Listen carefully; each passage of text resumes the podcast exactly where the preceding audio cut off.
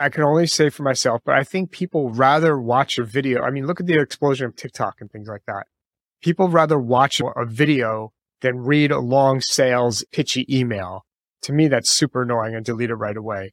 So if you're someone that's offering a service or can offer tips to people out there to try to get them into your funnel, do a, a 90 second video once or twice a week. And I think it would serve you much, much better than spending money on having someone write a sales pitch email that most people probably won't read.